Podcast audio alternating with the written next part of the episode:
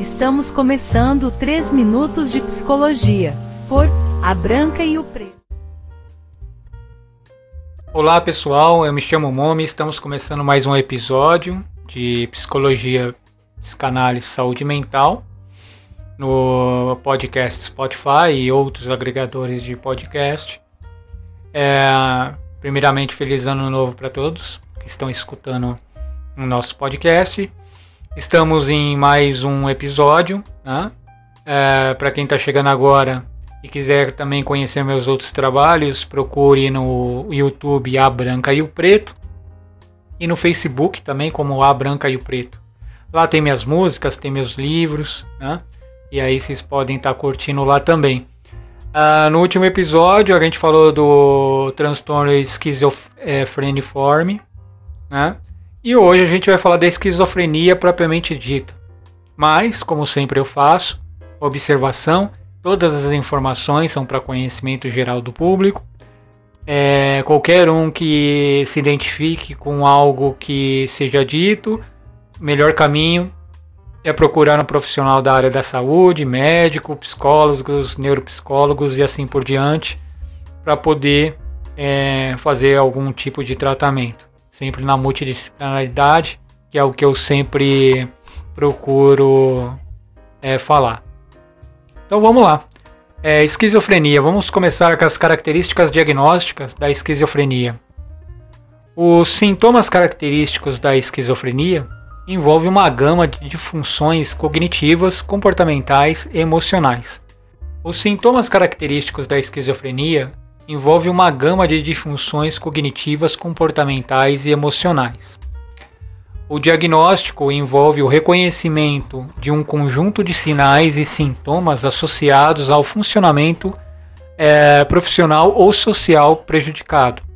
Indivíduos com transtorno apresentarão variações substanciais na maior parte das características, uma vez que a esquizofrenia é um, uma síndrome clínica heterogênea. Pelo menos dois sintomas do critério A devem estar presentes durante a parte significativa do tempo em um mês ou mais. Pelo menos um desses sintomas deve ser a presença clara de delírios, alucinações e discursos desorganizados, comportamento grosseiramente desorganizados e sintomas negativos. Nas situações em que ocorre a remissão dos sintomas da fase ativa em um mês em resposta ao tratamento, o critério A ainda é satisfeito se o médico avalia que eles teriam persistido na ausência de tratamento. A esquizofrenia envolve prejuízo em uma, das, uma ou mais é, das principais áreas de funcionamento. Se a perturbação iniciar na infância ou na adolescência, o nível esperado de funcionamento não é alcançado. A comparação do indivíduo com os irmãos não afetados pode ajudar. A difusão disfunção uh, persiste por um período substancial durante o curso do transtorno e não uh, parece ser um resultado direto de uma única característica. Alguns sinais de perturbação devem persistir por um período contínuo de pelo menos seis meses. Sintomas costumam anteceder as fases ativas e sintomas residuais podem segui-las, caracterizados por formas leves ou em níveis subclínicos de alucinações e delírios. Os indivíduos podem manifestar uma variedade de crenças incomuns ou estranhas que não sejam de proporções delirantes. Exemplo, ideias de referência ou pensamentos mágicos. Pode ter experiências perceptivas raras, sentir a presença de uma pessoa invisível. Como exemplo, claro, seu discurso pode ser em geral compreensível, porém vago. Seu comportamento pode ser incomum, mas não grosseiramente é, desorganizado. Sintomas negativos são comuns na fase e residual, podendo ser graves. Indivíduos que eram socialmente ativos podem ficar retraídos em relação às rotinas anteriores. Esses comportamentos são frequentemente o primeiro sinal de um transtorno uh, de um transtorno. Exemplo, sintomas de humor e episódios complexos de humor são comuns na esquizofrenia e podem ocorrer junto com a sintomatologia da fase ativa. Porém, Com a diferença do transtorno do humor psicótico, um diagnóstico de esquizofrenia exige a presença de delírios ou alucinações, na ausência de episódios de humor. Além disso, episódios de humor, tomados em sua totalidade, devem estar presentes por somente uma parte mínima da duração total do período ativo e residual da doença. Além das cinco áreas de, do, de domínio dos sintomas identificados nos critérios diagnósticos, as variações dos sintomas dos domínios, cognição, depressão e mania é crucial para que sejam feitas distinções importantes entre os vários transtornos do espectro de esquizofrenia e outros transtornos psicóticos.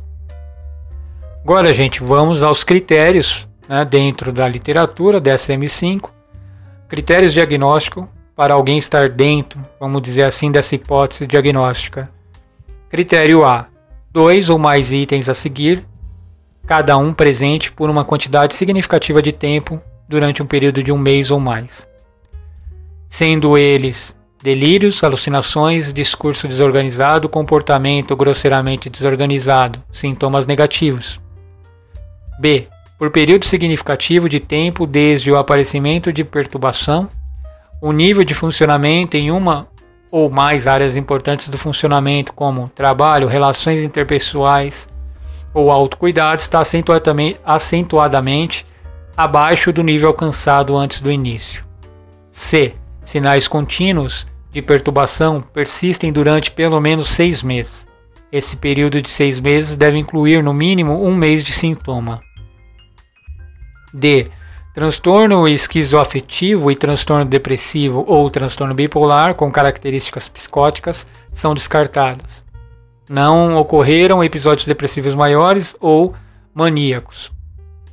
E a perturbação pode ser atribuída aos efeitos fisiológicos de substâncias, exemplo drogas, medicamentos e outras condições médicas. F. Se a história do transtorno do espectro autista ou transtorno de comunicação iniciado na infância ou diagnóstico adicional de esquizofrenia realizado somente se delírio ou alucinações aparecerem, além dos mais sintomas exigidos de esquizofrenia.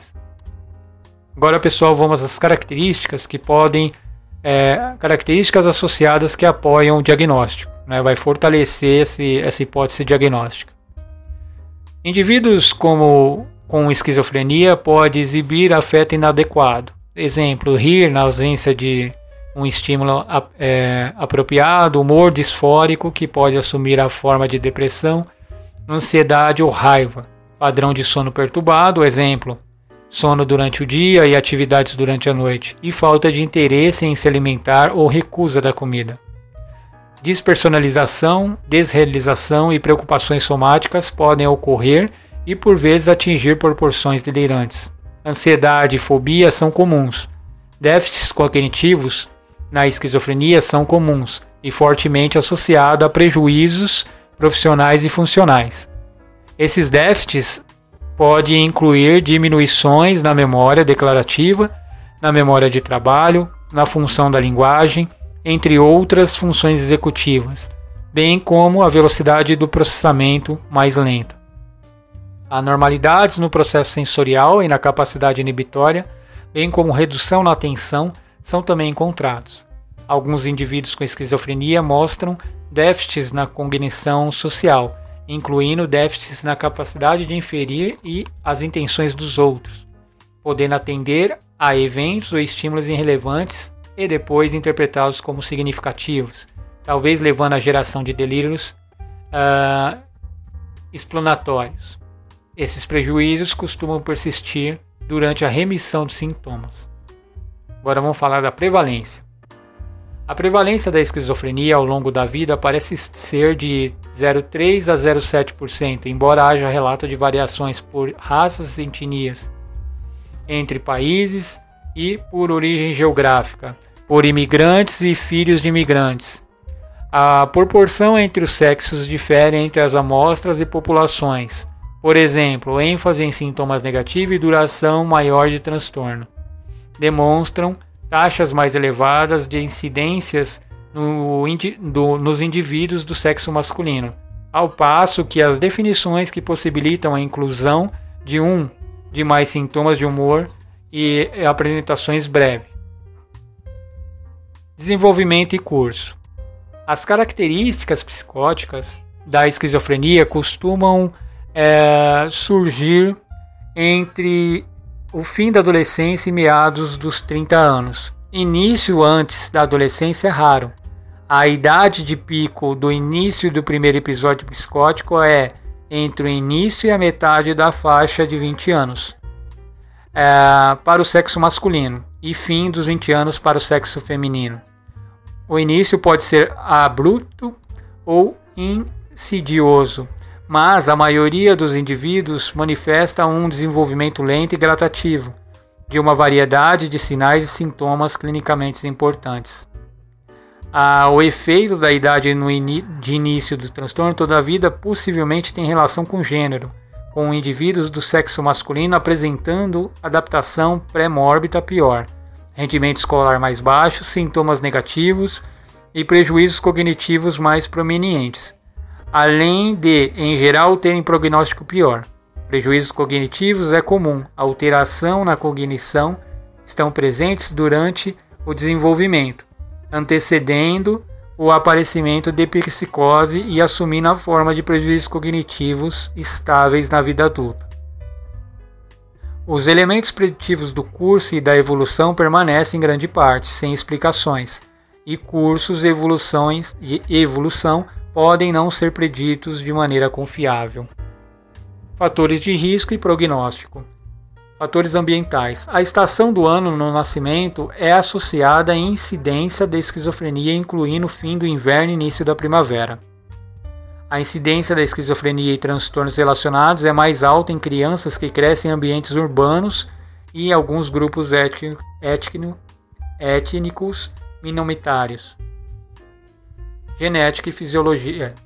Existe forte contribuição dos fatores genéticos na determinação do risco para a esquizofrenia, embora a maioria dos indivíduos com diagnóstico do transtorno não tenham história familiar de psicose. Essa tendência é atribuída a um espectro de aélio de risco comum e raro, com cada um contribuindo somente com uma pequena parcela de variância total da população. Bom, gente, esse episódio foi um pouco mais longo. Falamos da esquizofrenia, Tentei passar da forma como está dentro do manual. Mais uma vez, observação: quem se identificar com algo que foi dito, procure um profissional da saúde, ele será o mais indicado para poder fazer qualquer tipo de tratamento. Dúvidas, mande para a branca, a branca e o preto, gmail.com. E quem quiser conhecer meu trabalho no Spotify, procure por A Branca e o Preto e vai ter minhas músicas lá. No Amazon, meu livro, O Draco Só Amor Transcende as Dimensões. E no YouTube e no Facebook, procurar por A Branca e o Preto vai ter meus outros trabalhos. Muito obrigado a todo mundo e até mais.